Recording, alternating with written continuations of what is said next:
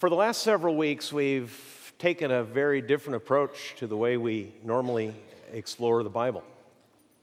Generally, and, and that will continue soon, we select a book of the Bible and we work our way through it. One section, one unit, one story, one paragraph at a time. Uh, but as summer approached, uh, just in hearing so many conversations and personally answering so many questions about life and scripture and people finding themselves in difficult situations, I invited your questions. I invited your hardest questions, promising that I would give you, as best I could, honest answers from Scripture. It's taken a little longer, and I appreciate your patience as we work through the Bible because this is, this is what you could call, if you're, if you're into the terminology and you've got a, you're trying to figure out different approaches to understanding what God says, this, you could call this doctrinal teaching.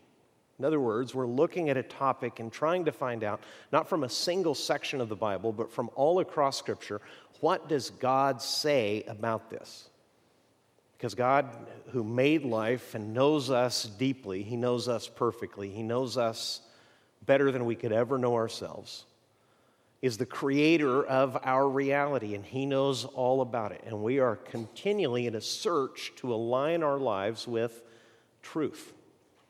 And today we're going to talk about something that the culture, for a lot of reasons I won't go into, has made almost a laughable proposition. Today we're going to talk about sin. And I say we're going to talk about sin. What's your visceral reaction? You hear a pastor say that, and what do you think?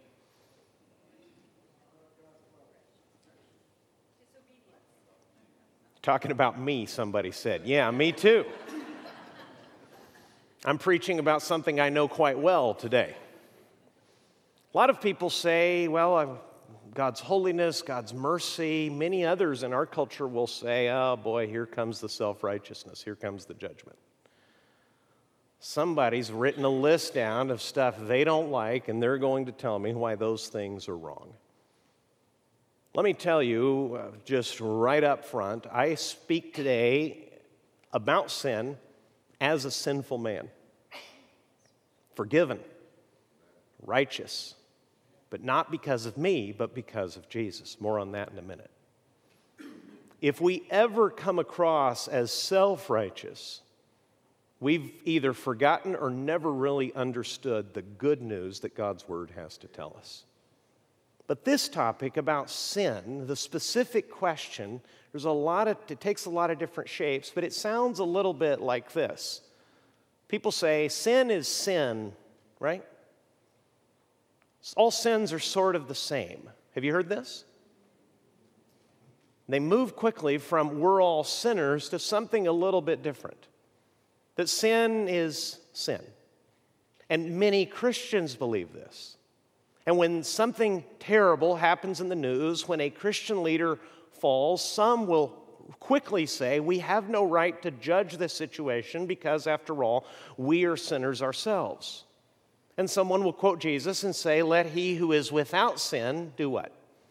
Cast the first stone.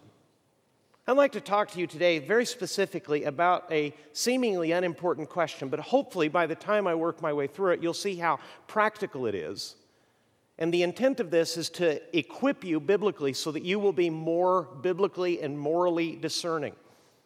In other words, that you will go through, go out into a world and examine your own heart in a culture that is shot through with sin, that is increasingly reluctant to call anything wrong unless the other side believes it or does it.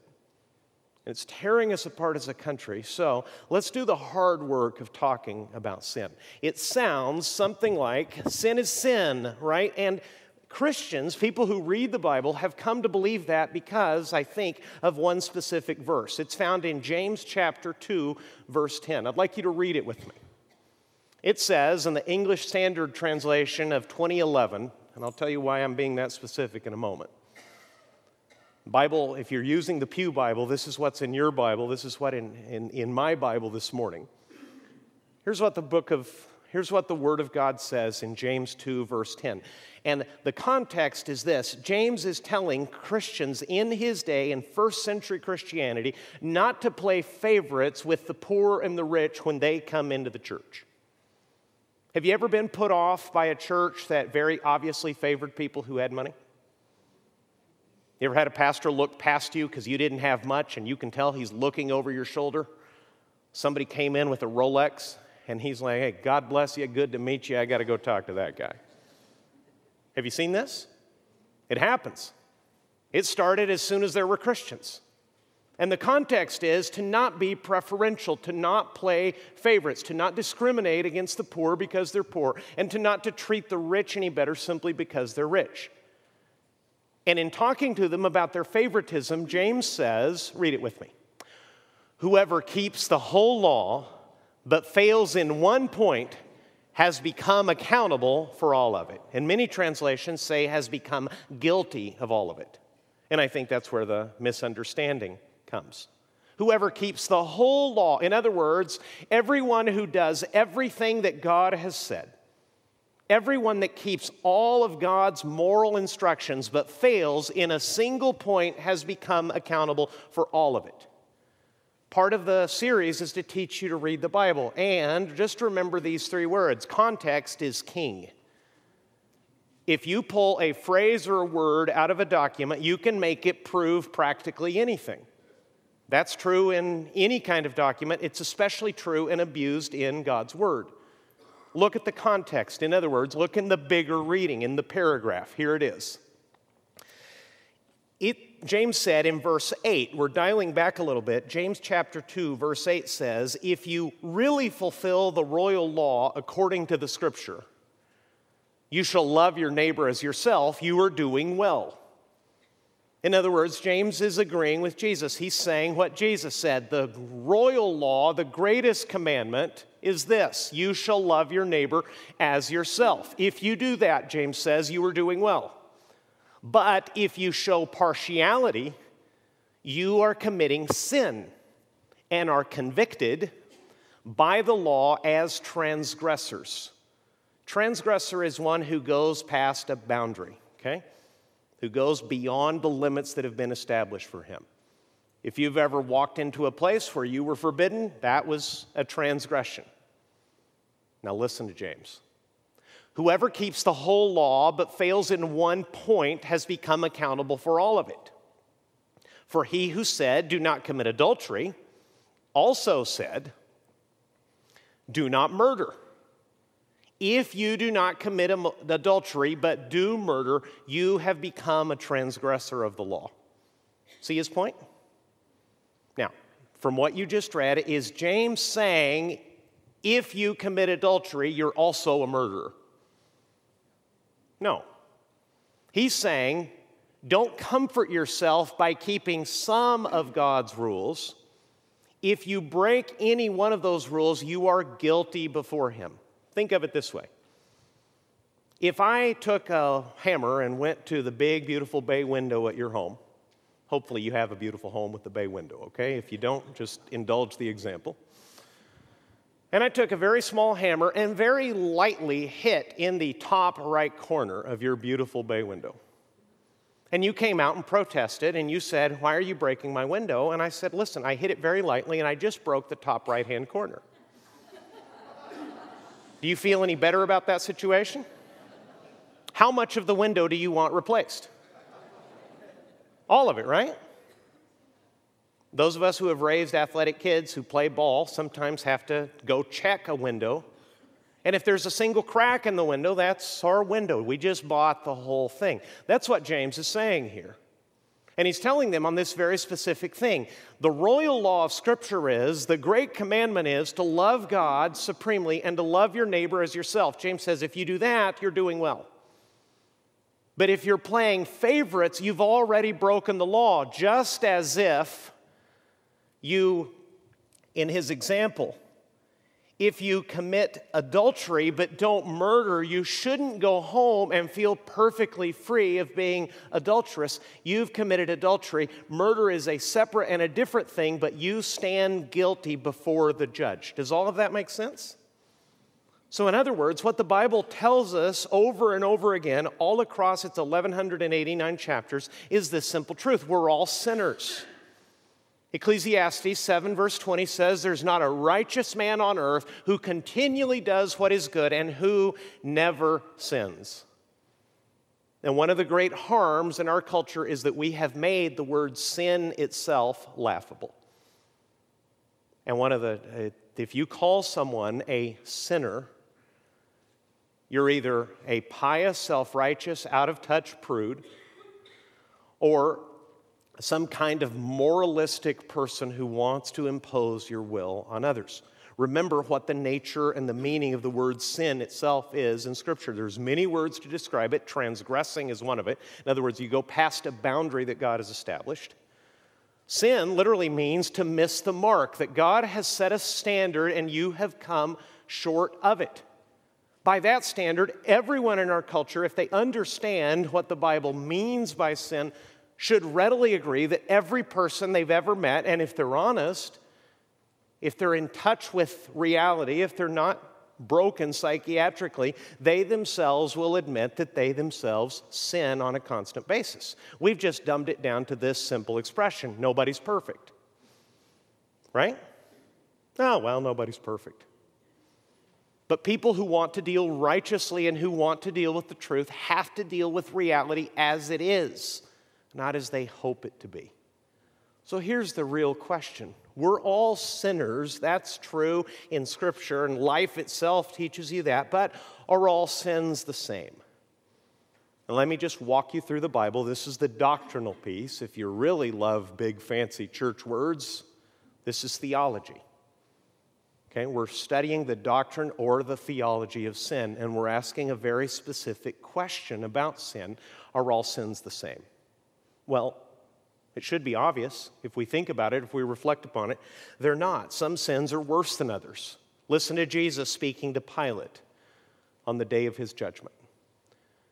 Jesus answered, You would have no power over me if it were not given to you from above. Pilate has contemptuously spoken to Jesus and says, Aren't you going to talk to me? Don't you know I have authority over your life? In other words, you better recognize, you better remember who you are, and you better remember who I am. And Jesus says to him, You would have no power over me if it were not given to you from above. Therefore, the one who handed me over to you is guilty of what? a greater sin. Who is Jesus speaking of? Judas. In plain English, Pilate, you are doing a terrible thing, but the man who betrayed me, my own disciple, did something much worse. There's more. Some sins, the Bible explicitly says, will be judged more harshly than others. This is Jesus. He's done so much of his ministry. He has invested his life, his power, his tears, his energy, his prayers. He has done everything the Son of God can do to call Israel back to repentance. He's done most of his miracles in a few chosen cities. And the gospel says this Then he began to denounce the cities where most of his mighty works had been done because they did not repent. Repent is a simple biblical term that means a U turn. When you repent, you are convicted that you are going the wrong way and you turn around and you head the right way.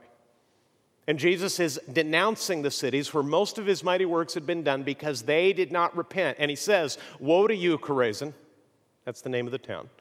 Woe to you, Bethsaida, for if the mighty works done in you had been done in Tyre and Sidon, those are foreign cities, they would have repented long ago in sackcloth and ashes. Do you understand what Jesus is saying? There's cities here that we're not familiar with, it's long ago and far away. Jesus is saying and denouncing cities in his own nation, saying, Grief to you, I mourn for you, woe to you, because had I done for foreigners what I've done for you, they would have turned around and made these outward shows of tremendous repentance. They would have dressed themselves in sackcloth and ashes. In other words, they would have taken on a ceremonial appearance of being completely downcast. In our culture, we wear black to funerals because we want to portray sadness. You show up dressed like a peacock at a funeral, somebody's going to talk to you in the family. Make sense?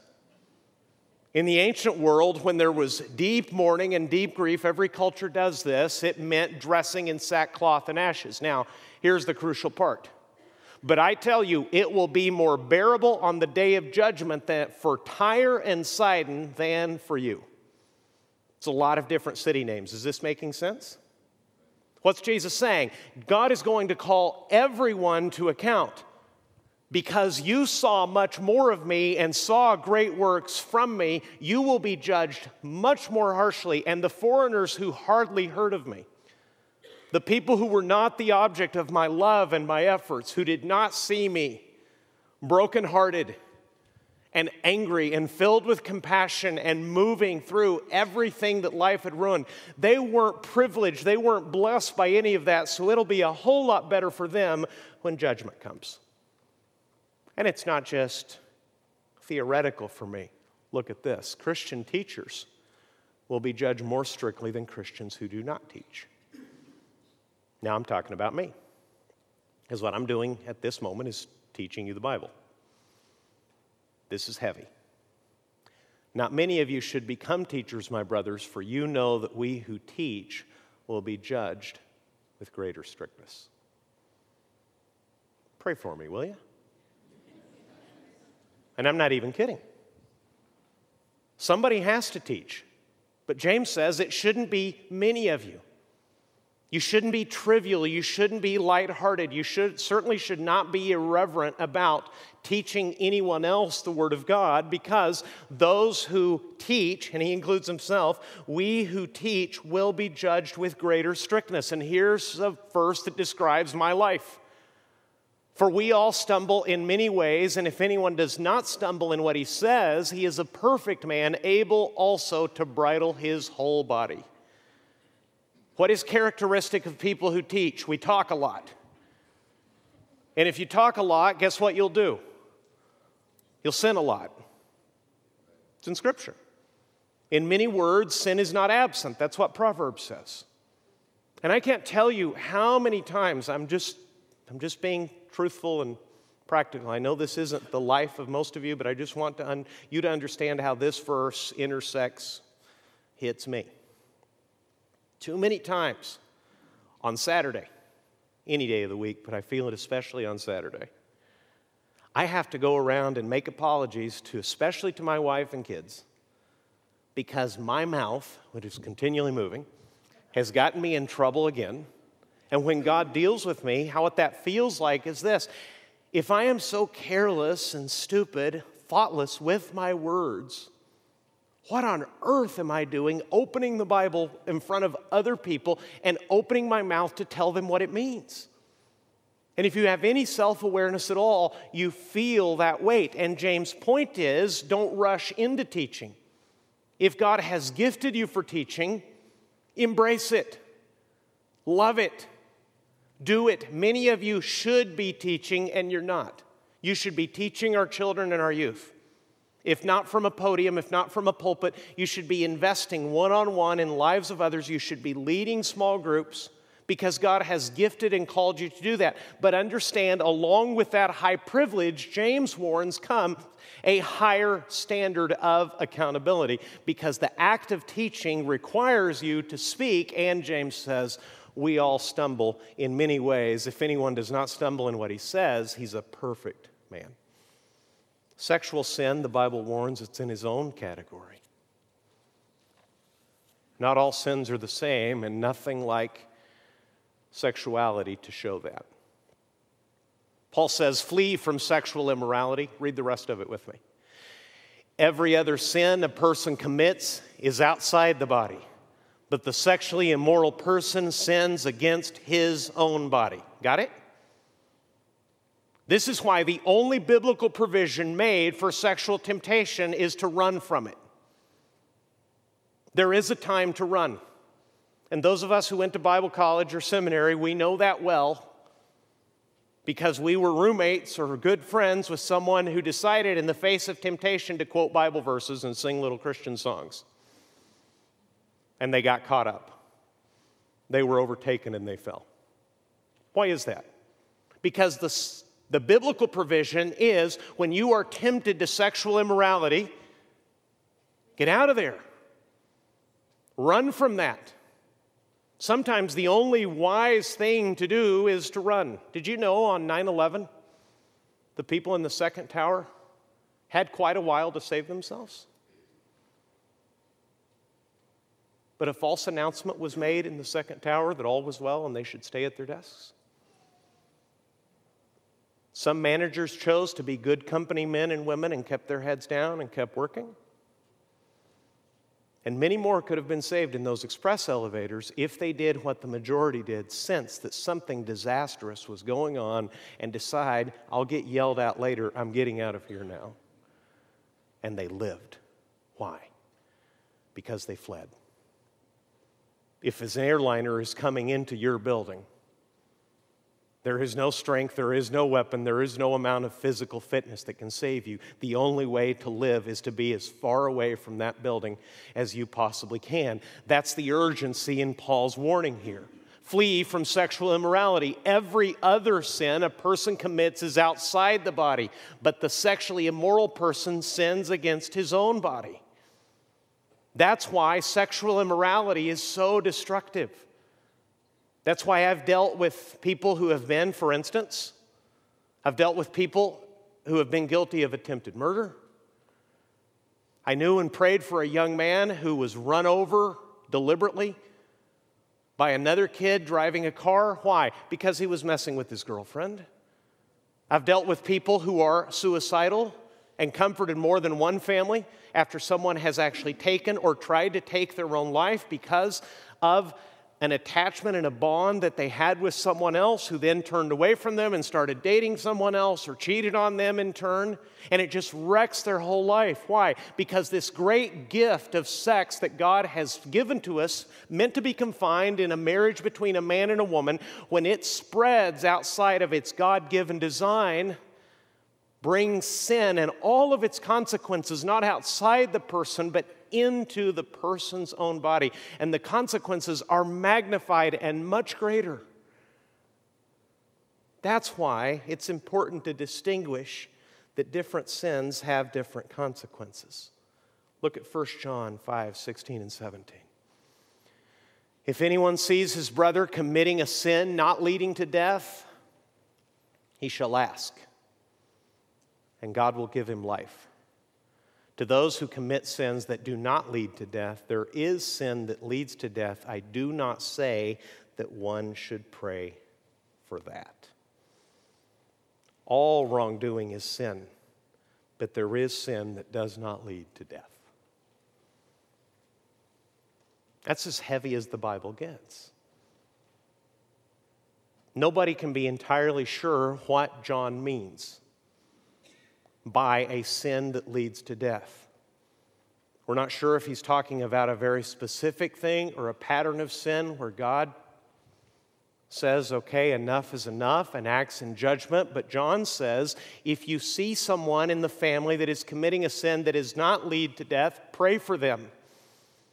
But there is another kind of sin that leads to death, and John says, I don't, I'm not even saying that you should pray for that. Can you see the difference between these categories of sin in Scripture? It's not true that all sin is equal. Now, let's be practical before we're done. There's great danger in knowing that all sins are not the same. Once you know this, once you understand this, and you know these verses, and you understand that there really is a hierarchy of sins, and some things are worse than others, you open yourself up to a very dangerous game of comparison. The comparison game will make you self righteous. And you'll say, Well, I don't do that. I'm not denying that I sin, but I, I don't do that. Have you met this guy? Here's how practical this is I've had more than one man when we were missionaries in Mexico Admit to me that he was cheating on his wife, but say, But I don't beat her. Are you expecting congratulations? But that's real. There's a tremendous capacity for self justification inside the human heart that is sinful itself. And once you understand that some sins are actually and quite literally worse than others, and if you just think about it, that should, should be obvious even without going through all this scripture. Let's put it like this If you hate this sermon and you're determined to sin against me to square the score, please lie about me instead of killing me. I don't want you to lie and slander me, but I'll put up with lies and slander far better than I'll endure murder. Of course, there are categories of sins, but when you play the comparison game, it will every single time make you self righteous. And I want you to hear a story that Jesus told to illustrate the point. Look with me in Luke chapter 18. Yes, the verses are on the screen to save time, but every once in a while, we're actually going to open our Bibles. Luke chapter 18, verse 9.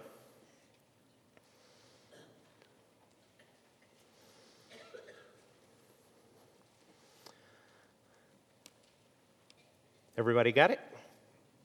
He also told this parable to some who trusted in themselves that they were righteous and treated others with contempt.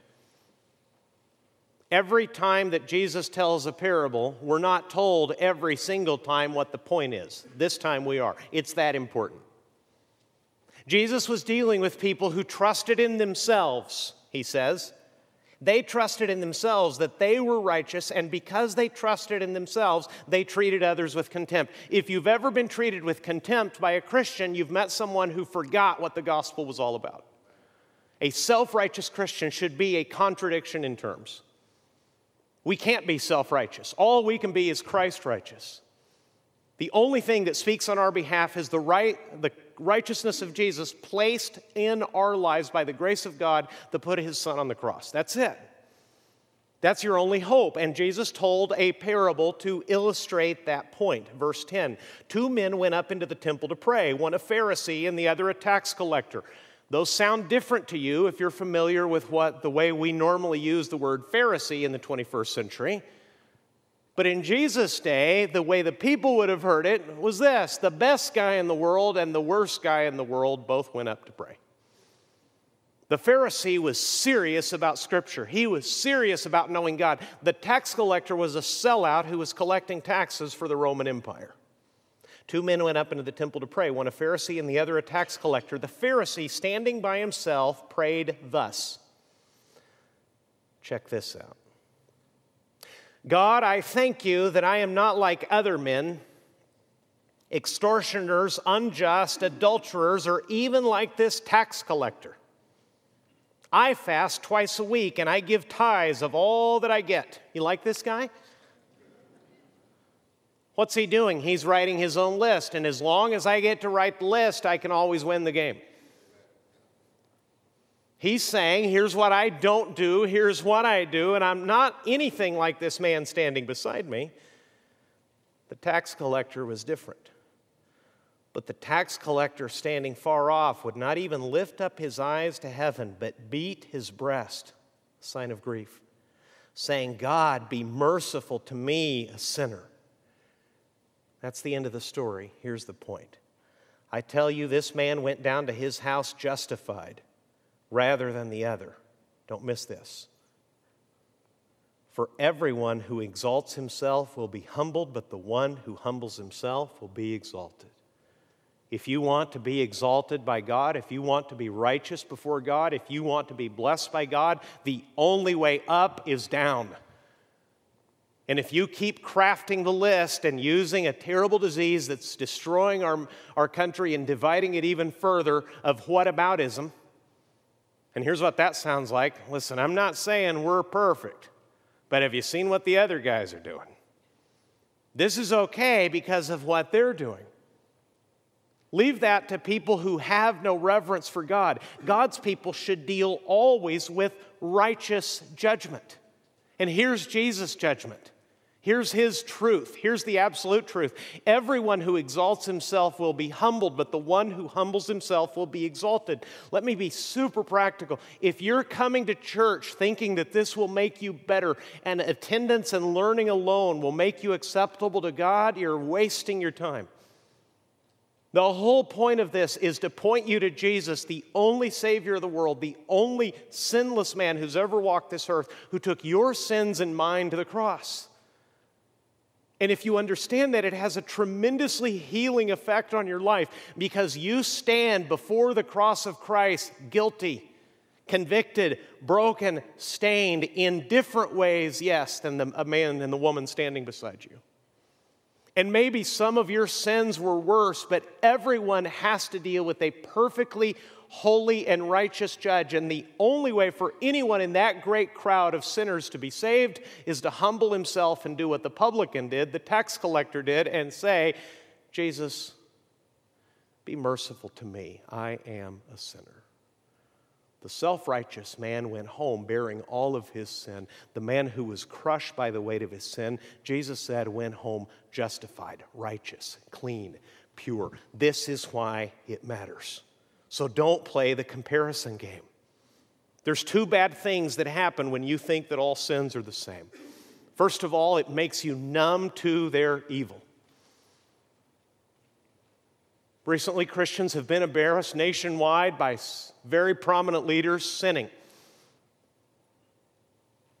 And in a Me Too era, things that men did in the dark using the name of Christ to justify their own evil intentions are now being brought into the light.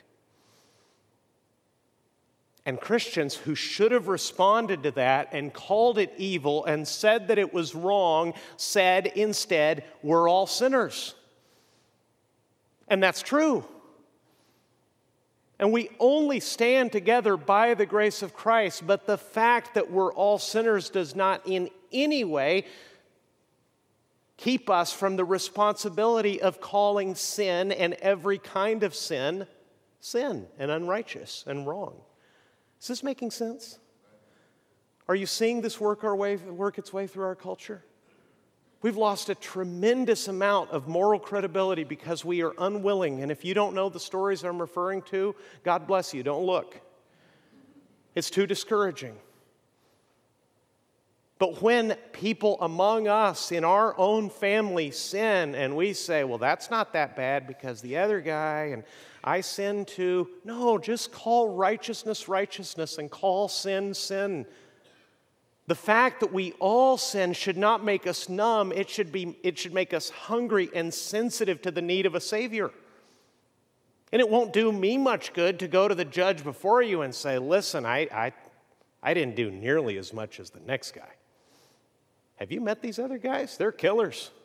All I do is break into houses. You should let me go. now, what's a good judge going to do in that situation? He's going to deal with you as a burglar and deal with the next man as a murderer. He's not going to say, well, only the worst person that appeared before me, only the, only the murderers go to prison today. All the rest of you are free to go. No, a judge will deal case by case, life by life, sin by sin, crime by crime. The second bad thing that happens when you think all sins are the same is it keeps you from being discerning and pursuing what is right. You just give up your sense of moral judgment. And you lose hope and you don't do what Scripture says.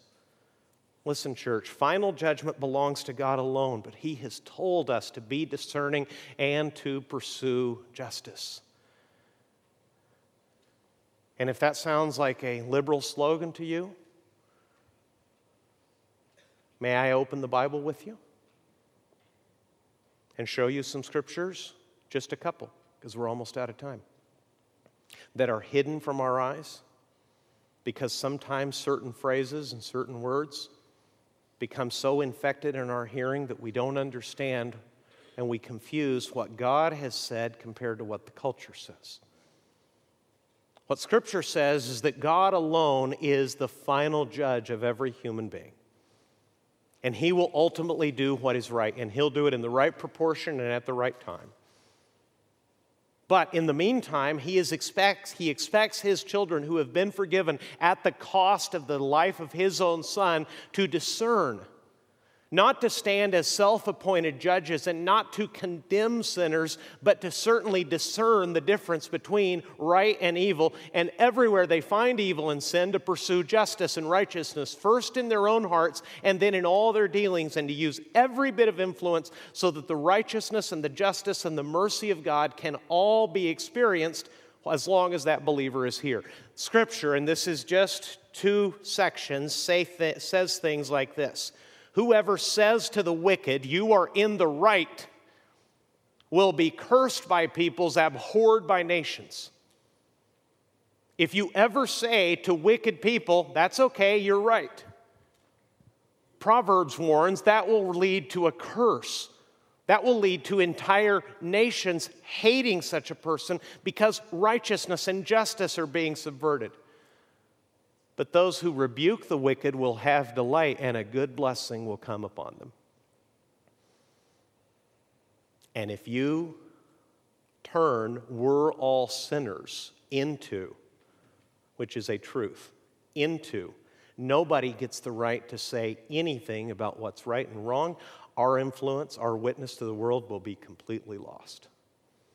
And too many Christians are unwilling to speak about what's right and wrong because they look at their own sin and they say, How could I ever say that the other person is doing wrong themselves? It's our responsibility. Look at this next passage in Isaiah. God is rebuking his whole nation of Israel and he's calling them back to his original purpose, which carries forward in the New Testament. It becomes sharper and more focused, in fact, once Jesus arrives. Read this with me. It's our job description. It says, Learn to do good, seek justice, correct oppression, bring justice to the fatherless, plead the widow's cause. You say, That's a lot of work. Yes, it is. You know what it'll take? All of God's family. Some of you have brought justice to the fatherless. There's a family sitting in the back of this church that has brought justice and righteousness and goodness and mercy into the lives of three little children not their own, who look nothing like them, who are clearly, obviously adopted. Why have they done that? Because they've heard the Word of God. Some of you are involved in correcting oppression wherever it may be found. Quite simply, abortion is a scourge on this country. We've exterminated millions and millions of ourselves, much more heavily in minority communities than in the majority culture. There is a plague of fatherlessness across this country as men walk away from their responsibilities and leave their children to themselves, leave them to mothers and grandmothers. And sons are growing up wild and uncontrollable in their teenage years because there's not a righteous man to get down knee to knee and say, We don't behave like this, we're gentlemen. You don't talk to someone like that. He's weaker than you. You look out for him, you protect him. Precious few are pleading the widow's cause. We've, in, we've left, we've pushed that increasingly over into the hands of the government, which you may have noticed. Not so good, not so efficient, not so caring, not so wise. If you succumb to the foggy thinking that all sin is alike and consequently no one can cry out for righteousness, no one can act with generosity. No one can be righteously indignant and not appoint themselves as judge, but appoint themselves as what God told them to do an advocate, a defender, a voice. Someone who will love, someone who will serve, someone who will sacrifice to plead for those and defend those who cannot plead and defend for themselves, then and then alone we've done what God has asked us to do. Here's what 1 Timothy says Pursue righteousness, godliness, faith, love, steadfastness, and gentleness. It's the same idea. We are running from sin and we are running toward what? Righteousness. Those two verses are linked together. You run from immorality and you run toward righteousness. Let me close, bring this home to very, three very simple ideas, three essential truths. Number one is this God is a just judge, so no unforgiven sin will go unpunished and no punishment will be excessive. Recently, the nation was outraged because a judge deemed that the rape of an unconscious woman merited only six months in prison. He was just recalled because people said that's, that's unrighteous, that's wicked. He shouldn't be on the bench if this is his judgment. And he's gone. God is a just judge. He will never get it wrong. And no sin that Jesus no, Jesus can forgive any sins, but if people will not come to him for their forgiveness, no sin will go unpunished, and no punishment that God deals out will be excessive. Secondly, greater knowledge means greater responsibility. I have some serious news for you. It's not bad news, it's serious news. Now that you've heard this, if you've understood this, you're more accountable walking out of this room than you were before you came in. Make sense? Because some of you really do have the gift of teaching and you should embrace it and you should do it reverently. Others of you were shaped by God by scars and stars in your past. In other words, painful things and things that are blessings in your life. You've been given a story, you've been given insight and wisdom and a heart to deal with one area that society has wrecked with sin. And that's your thing. And we, as the body of Christ, can do a great deal to pursue justice, to give mercy, to act with holiness, to never stand as self appointed judges, to stand as people who are forgiven only by the righteousness of Christ, to live not with perfection, but with integrity and humility, and point the way forward back to God who alone can forgive sin. And thirdly, and most importantly, the grace of Jesus can cover every sin, and every one of us needs Him. If you're feeling guilty and heavy by sin, let me point you to the, my favorite verse in the Bible, and I'm through. If we confess our sins, He is faithful and just to forgive us our sins. Here's good news and to cleanse us from all unrighteousness. If you're making the list and comparing it to your neighbor, you'll never feel the need for your own forgiveness. You'll never agree with God about your sinfulness, which is what it means to confess. You'll never come to Jesus and say, like the tax collector, Be merciful to me, and you'll never be forgiven. When are we forgiven? When we come to Christ and we confess ourselves sinners and we ask Him to be our Savior. How do we stay in fellowship and in step with God when day by day we acknowledge our own sin and we go to Him? Let's pray together.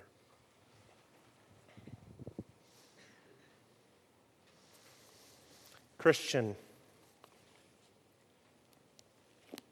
you're alive in this time.